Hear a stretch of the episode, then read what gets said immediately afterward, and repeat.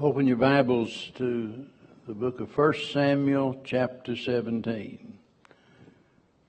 1 Samuel, chapter number 17. I'd like to read this entire chapter. In fact, I'd like to go back into chapter 16, but uh, we're not going to take time to do that, so.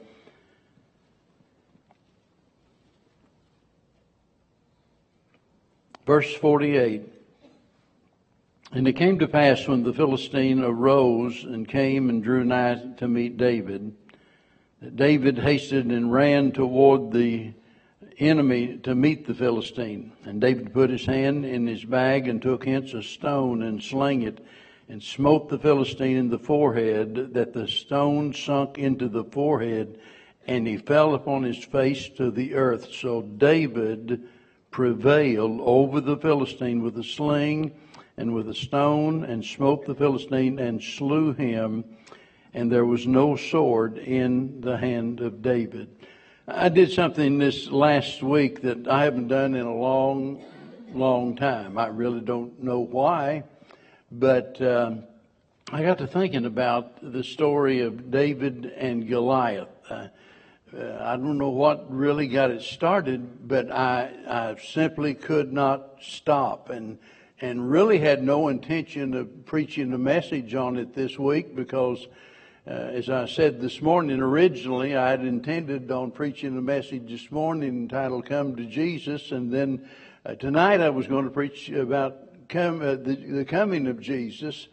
And uh, so, anyway, the Lord turned that all around, and and still I haven't been able to get this off of my heart, and so it just simply reminded me of this, and that is that we need to give more thought to things that we're already familiar with. Amen. You know, there's a good reason why this story and others like it are so popular. It's because they're profitable. One old preacher, in fact, in my in my Bible that uh, got lost in the flood and or destroyed in the flood, I, I had copied down there, and I can't remember who the quote was from, but it was probably 150 years old, an old preacher that said, Whenever the path to the well is well worn, you know the water is good. And that's kind of the way it is when we think about all of those uh, various verses of the Bible that are so popular. Uh, James Hastings wrote a 20 volume set of books years ago uh, about all the popular texts of the Bible and so forth. And uh, so there's a lot to be said about that. And we can all think about certain stories in the Bible that we're very familiar with, and sometimes we get the idea, uh, that, you know, that's for kids. But it's more than that, oh, you see. And, and here's a story that we're all familiar with, the story of David and Goliath, but I really think sometimes we miss the point, uh, you know, because the real battle's between Goliath and God. You know, that's laughable to call that a battle, by the way. Yeah. But uh, there's a conflict between Goliath and God, but it doesn't rule out the fact that David was involved from the get-go. And uh, whenever you look at the look at the the beginning, it seems like wow, David doesn't stand a chance. Now, because you're familiar with this story, I'm not going back and try to read every verse related to it tonight, but I'll mention just a few things, but whenever you look at Goliath and what was in his favor, you know, you can kind of wrap it up, I think, by saying it's, he had in his favor all of those things that are so highly prized by, uh, by people today. Uh, men, especially, certainly men in conflict, he had size. Verse 4 says his height was six cubits and a span. That's like nine feet, nine inches tall. I mean, you talk about a big bad bully. I mean, nine feet, nine inches tall. So he has the size and he had the strength because whenever you read about all of the different equipment, you know, that, that it, it mentions here, some have estimated anywhere from 150 to I saw one writer estimated it might have been 300 pounds worth of equipment he had to carry. Now, if you've got to carry that much equipment into battle while the battle's going on, you've got to be mighty strong to do that. And then there is the military equipment in his possession. You know, we look at these things, the sword and the shield and the armor and all of that, and we don't think, you know, about that being so great, but that was the high tech stuff back in that day. Now, not everybody possessed uh, body armor like they had. And so he has the very finest equipment that is possible. And you have to ask yourself, what in the world is a little shepherd boy going to do against something like that? But then there's something else that generally gets overlooked in this whole thing, and that's he had fame. This man was a national hero. He was their pride and their joy. And the Philistines have, have proposed a contest between them and Israel, and in this case, between, uh, you know, one on one winner takes all kind of a contest. And so you can imagine all of the cheers for, for Goliath. This is the man that they sent into battle. So you can say he has the home court advantage. And sometimes that's big. I mean, he is out there on the battlefield and he knows everybody, everybody uh, is for him. He has fame. He has all of the qualities that you would think would make him a winner. But now in the other corner, you know, I can just see, you know, the old ring announcer pulling down that microphone, and now in the other corner we have David. David, a little scrawny shepherd boy and at this time, he's actually serving as a grocery boy. Can you imagine that? I mean, that really, that's what he was doing. He was taking food to his brothers out there.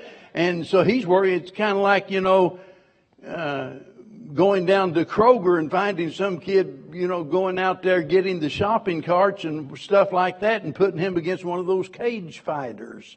Yeah, I mean, you know from the beginning he's not going to stand a chance. So here's a little old David, and uh, you just can't imagine anything good coming out of this.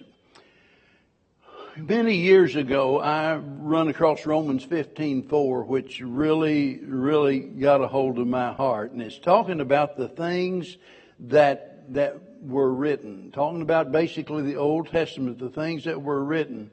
And he tells us that all of these things were written that we might have hope. In other words, every story, you see, God didn't even touch the hem of the garment when it come to all of the stuff that he could have recorded. Uh, that's true just in the life of Jesus Christ himself because, you know, the Bible says the whole world couldn't contain all of the stuff that could be written about him, you know, if, if it was all recorded. And so it's not. And you think about all of the stuff throughout history that God could have told us about, but God selected, God handpicked certain stories in history, and He did so, as He said, that we might have hope. So when we look at this story tonight, the thing that I want each one of us to take away from here is that there is hope. And I say that because we all have giants to face. We live in the land of giants, in fact. You know, they go by many different names. There's the giant of sin. Everybody has to contend with that. Most folks don't win over, over that either, by the way. Then there's the sin of guilt. What a horrible, powerful enemy that is. Guilt. I mean, there's nothing in this world that'll just take the shout out of you that'll, you know, steal your joy and make you miserable more than, than the, the guilt of sin. There's the shame. There's the fear. There's the giant of pride. Wow the giant of anger, resentment, discouragement, depression, doubt, all of these different giants that we have to contend with. And what we learn from history is this there is a way to win. There's a way to win. That, that is so encouraging to me. And as I was reading this story this last week and thinking about it, because a lot of times, you know, when we're facing these different giants that I've just mentioned, we get the feeling that there's no way to win. There's no way out of this. That I'm going to, I, you know, I'm going to be enslaved to this particular sin for the rest of my life, or I'm going to be troubled by pride, or I'm, I'm going to, you know, I'm, I'm going to be defeated by depression all of my life, and there's not anything I can do about it. But whenever I look at stories like this, it just reminds me that God is telling me there is a way to win. There's a reason that we can have hope regardless of what the giant is. But for that to happen, we have to face, we have to face the giant. We have to fight against the giant and finish the giant. And when we look at David, I, you know, I've often thought, Man, what guts it took for a little kid like that to go into battle against Goliath. It took guts. But David had more than guts. David had God. And a better way to say it is God had David.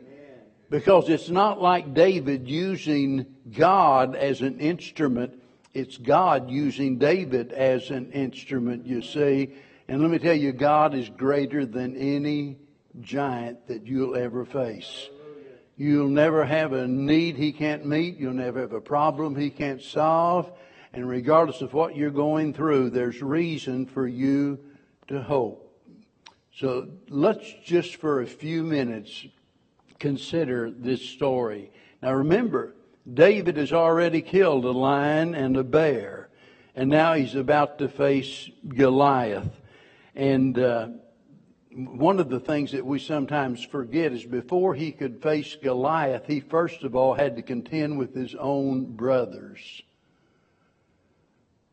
Now remember, he brought them lunch. And he sees the giant over there taunting the children of Israel. And David is mystified as to why is it nobody's gone out. You know, that, that guy is is blaspheming the name of our great God. Why is nobody going out against him? And, you know, like David says, nobody's going to go, I'll do it. I mean, they're laughing him uh, uh, to, you know, to scorn. I mean, he's, he has got to face them. And as I thought about it this week, I thought, you know, note to self. I can't let what others think determine what I do. I was sitting there a while ago and I was thinking about that very thing. You know, I can't let what others, others think determine what I do. And when God called me to preach, I've often, you know, wondered what would have happened if I had gone to my coworkers and said uh, to them, "Well, I've decided I'm going to I'm going to be a preacher." They look, they would have thought I was drunk or I had lost my mind. Or if I could have gone back and talked to, talked to some of my classmates in high school and said, guess what? I've decided to become a preacher. Uh, they would, you know, they would have really known something was wrong because there's not one of those people that would have believed any such thing like that. And, and, you know, if I'd sat down and said, look, I need to consult with you a little bit, what do you think? You know, for, for some reason, I've got this desire to uh, to be a preacher. You know, I'm not sure where it come from. Maybe God gave it to me. I don't know, but I just got this desire to become a preacher. What do you think? You think I ought to give it a try? You, I'm glad I didn't ask any of those folks because I didn't have any doubt about what it was that God wanted me to do. I didn't need to consult with someone else. What do you think I ought to do? Well, God is the one that directs our steps. Next, though, David had to convince the king, King Saul. Well, it goes from bad to worse. It's one thing, you know, to talk down your brothers. It's another thing, he's got to get permission from the king to be the representative of Israel to go out against the giant. So he goes before King Saul, and, and in doing so, he Again, he recalls the victory over the lion and the bear. You see, David believed that God was the same regardless of who the enemy was. Doesn't make any difference what enemy you're facing. You know, go back whenever I was talking about, you know, sin, guilt, shame, fear, pride, anger, all of those things. Doesn't make any difference which problem it is. God is still the same. You know, and the same God that can meet one need can meet all of the needs. And David was right, and it's as though David is saying to Saul, you know, it's not about me, but, but it is about God. So, Saul grants David permission to be the representative. And that takes us to the next, the next phase of the, of the contest. And that is preparation. Because regardless of what it is that you know God wants you to do, there's always some preparation involved. And so now David is, you know, got the call to go to battle, but he needs to prepare himself. And first of all, he got rid of everything that hindered. You know, Saul, and I'm sure his intentions were good. Saul said, look, son, if you're, if you're going out there against Goliath, you're going to need this and you're going to need that and, and, I, and I know you don't have any of your own, so I'm going to give you my armor. Now remember, Saul himself stood head and shoulders above everybody else in Israel. He was, he was a big guy himself, you know. He may, might have been seven foot tall, I don't know. He's a big guy, and now he gives David his armor, and I can just picture David standing there with that armor draped over him, weighting him down. And, uh, so David said, you know, I can't use this. He got rid of that, but even, he even got rid of his sword. And in, in doing so, he has rejected Saul's advice and he did something that seemed absolutely foolish to everybody else. Nobody else could, could understand why he's doing this and why he's going about it this way. I don't need any of those things. So he gets rid of anything that might hinder. And you know, whenever we're going to get serious about serving God, that's one of the things we have to do. We have to get rid of the things that might hinder us. And I've said so many times before, you know, most of the time, most of the time, the thing that keeps us from the best is not something that is the worst, but it's something that is good. We get involved in something, for example, that in and of itself is not sinful. you know, it's good. Uh, in moderation, you know, it might even be helpful. But some way or another, we tend to let those things dominate us to the point that they hinder us. You know, for me, it was uh, basically it was quail hunting and and and ball, fast pitch softball, semi-pro baseball. It, it was that. I mean, that was. Uh, wow, that's that's about all I did. Uh, somebody Henry said the other day something about that's outside and Kathy being able to hit a ball really well. And I said, well, she should. She was raised at the ballpark. I mean, uh, just nearly every night, Bev lugged those kids off to the ballpark and followed me all around. And, and, but the thing of it is, we had a church softball team. And at first I thought, okay, I can't play on the church softball team, keep getting involved in all of this other stuff. So I quit all of the other stuff that I enjoyed so much and that was a real victory. But it got to the point that I, look, when God called me to preach, is you know, I really don't have time for any of that. And all my life I had wanted a really good quail dog, you know, and man, they're hard to find, let me tell you. And I finally, I finally had one, and lo and behold, I decided, you know, that uh, well, if I'm going to get serious about serving God, I've got I got to sell my bird dog and I did. Now that doesn't mean I've succeeded in everything that I've tried, but I'm just trying to illustrate that any time that we're going to set out to do something for God, there's a price to pay, and we have to get rid of things that are going to hinder us.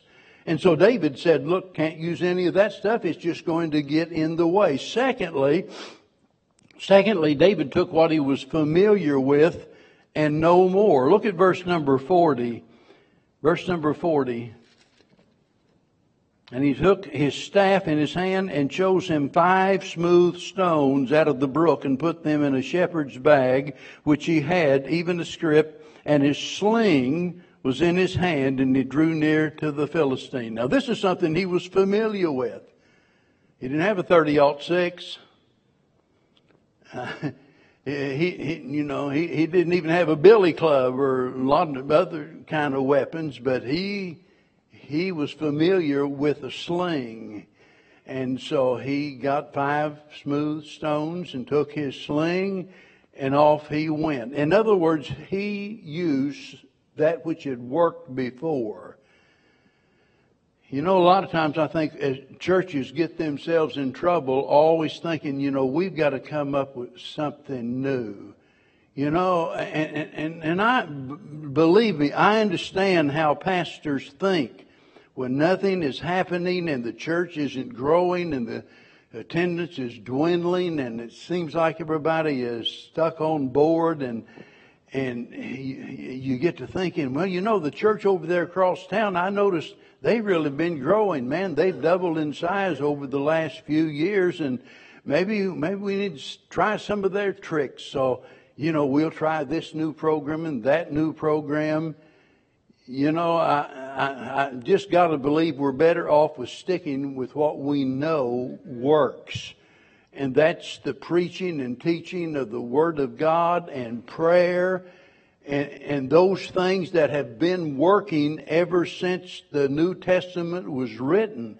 That it look, it worked back then. Picture those early saints in the catacombs. There are people hiding for their lives. They don't have a piano, they don't have an organ, they don't have any of the musical instruments, they don't have the sound equipment, they don't have the padded seats, they don't have any of those things. They're in a cold, dark, damp cave somewhere, hiding, and yet the Bible speaks of of the way that God used those people, those early saints, they literally shook the world without any of the stuff that we consider to be absolutely necessary. And the reason they were so effective is because they used those things that had been ordained of God in the Bible you say, well, what's that? Well, read Ephesians chapter number six and take the whole armor of God. If you want to know what you need to win the battle, it's all listed there in the armor of God. You see, God equips us with exactly what we need. Then number three, it's noteworthy that he took faith into the fight. Look, look back at verse number 37 for just a moment. Verse 37. David said, Moreover, the Lord that delivered me out of the paw of the lion and out of the jaw, paw of the bear, he will. Notice, he didn't say he might. He says he will. That's emphatic. He will deliver me out of the hand of this Philistine. And then you look on over to verse number 45, talking about, you know, it's one thing to take equipment into the fight. It's another thing to take faith into the fight. And here in verse number 45, then said David to the Philistine, Thou comest to me with the sword and with the spear, and with the name of the Lord of hosts, the God of the armies of Israel, whom thou hast defiled. This day will the Lord deliver thee into mine hand. Boy, you read that and I'm telling you what, there's absolutely no doubt in David's mind about who's going to win. You know, I can, I can just picture maybe some of uh, the Israelites, maybe his brothers, patting him on the back saying, brother, we're, we're rooting for you. We're praying for you. We're hoping some way you can come up with a plan to defeat that big ugly giant. You know, I, I, you know, I, I can just picture them trying to root him on to victory. But the one thing more than anything that, that helped David was having the faith to believe that if God was sending him into the fight, that he was going to be victorious against the enemy. Where do we get that kind of faith? Romans 10 17, faith cometh by hearing, and hearing by the word of God. Now listen carefully. David knew he would be victorious because David had already been anointed to be the next king of Israel. Go back to chapter number 16 and verse 10 through first, uh, verse 13. And there we read it, where David has been anointed of God. You remember when all of the brothers came in, you know, they were all brought in and each one examined and finally, you know, all of them's rejected and Samuel said, you know, hey, don't you have any others? Well, we got this little, one little shepherd boy out there. I mean, he's a little scrawny kid. And, well, where's he at? Well, they bring him in, and boy, just like that, the old prophet says, That's him. That's him. and he was anointed as king. Now, look, you see, David knew he couldn't fail in this fight because if he lost this fight, if the, if the giant killed David, God's promise could not have been fulfilled. You see, that's why we can have strong faith. Our faith isn't based upon what we think that we have the ability to do. It's not based upon our determination. It's not based upon, you know, how good we feel about ourselves or how smart we think we are. Faith is based upon God and the promises that God has made. And we all can have that kind of confidence. So in David's mind, now get this. In David's mind, Goliath is already dead. They haven't even come together. The fight hasn't even taken place. But in the mind of David, he's already dead. Why? How do you know?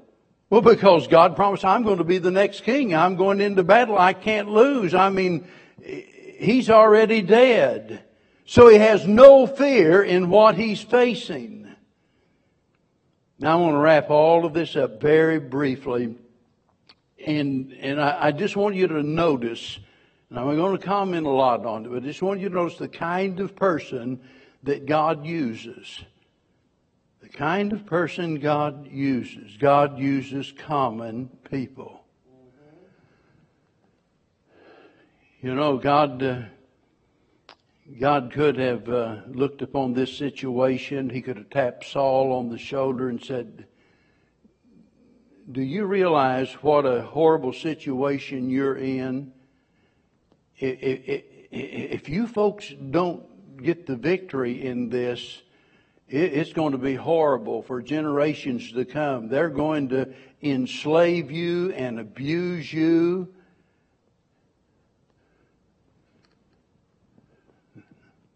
So think about it.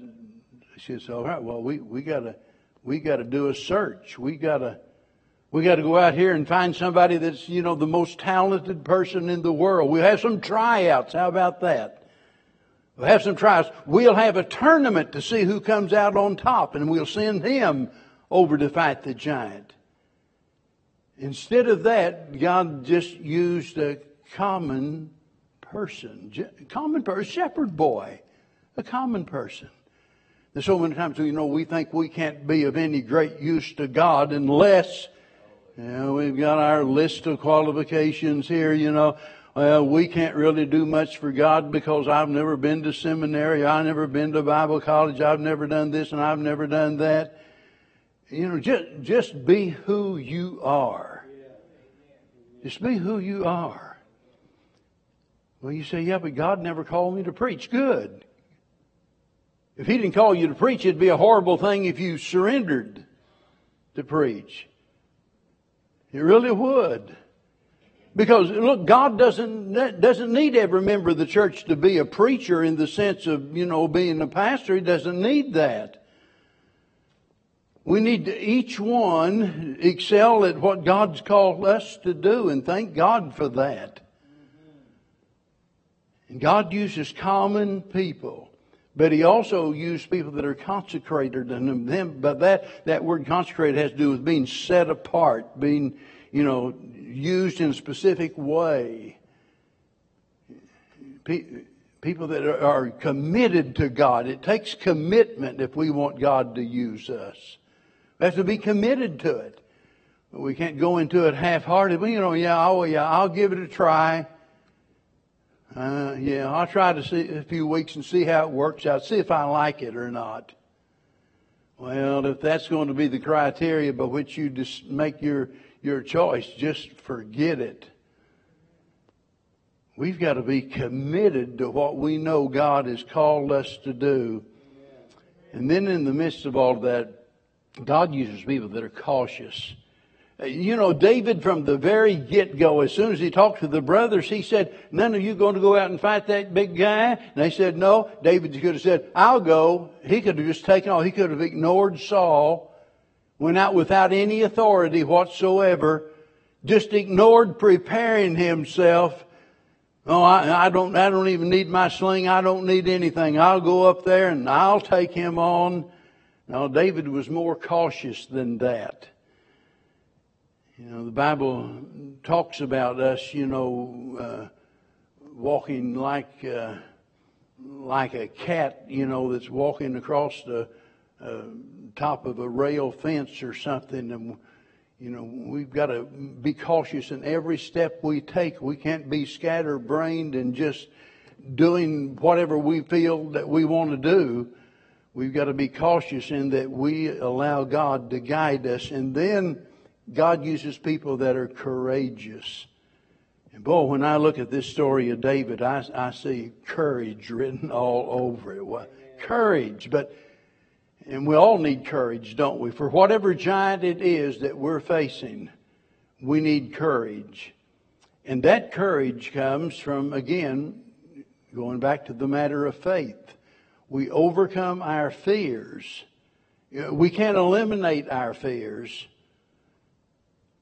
I've read the testimony of so many different soldiers. I'm talking about heroes in the military and what have you. And people talk about the fact how fearless they were.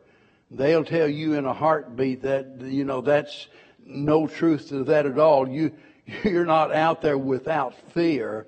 The fear never goes away. It's there all the time. It's a matter of overcoming that fear. And the way we overcome our fears is what? It's by faith, a faith that is rooted and grounded in the Word of God. So when you leave here tonight, I want you to leave here going away saying to yourself, because I don't know what giant you might be facing, but I want you to leave here saying to yourself, there's a way to win. There is a way to win. God's bigger than your giant. Let's pray. Father, how we thank you tonight for your loving kindness. How we thank you, Lord, for these stories that you've recorded throughout the Bible that, that indeed inspires hope within us. And so many times that maybe, maybe we just get in a pit of despair over our own failures. It might not be depression over the failures of others. Maybe we conquer that. Maybe we determined to go on and do what's right regardless of the condition of the world. But then just because we ourselves fail so miserably and we're eaten up with shame and guilt and and sometimes we just don't feel like we ought to even go on or keep trying. Lord, if somebody's going through anything like that tonight, I pray you'll encourage them with the with the strength of your word help them to leave here tonight knowing that they don't have to be a loser, they can be a winner because in Christ we're more than conquerors. So bless us tonight. We don't deserve anything, but we sure need it, and we're asking it in Jesus' name. Amen. While we stand and we're going to sing a verse.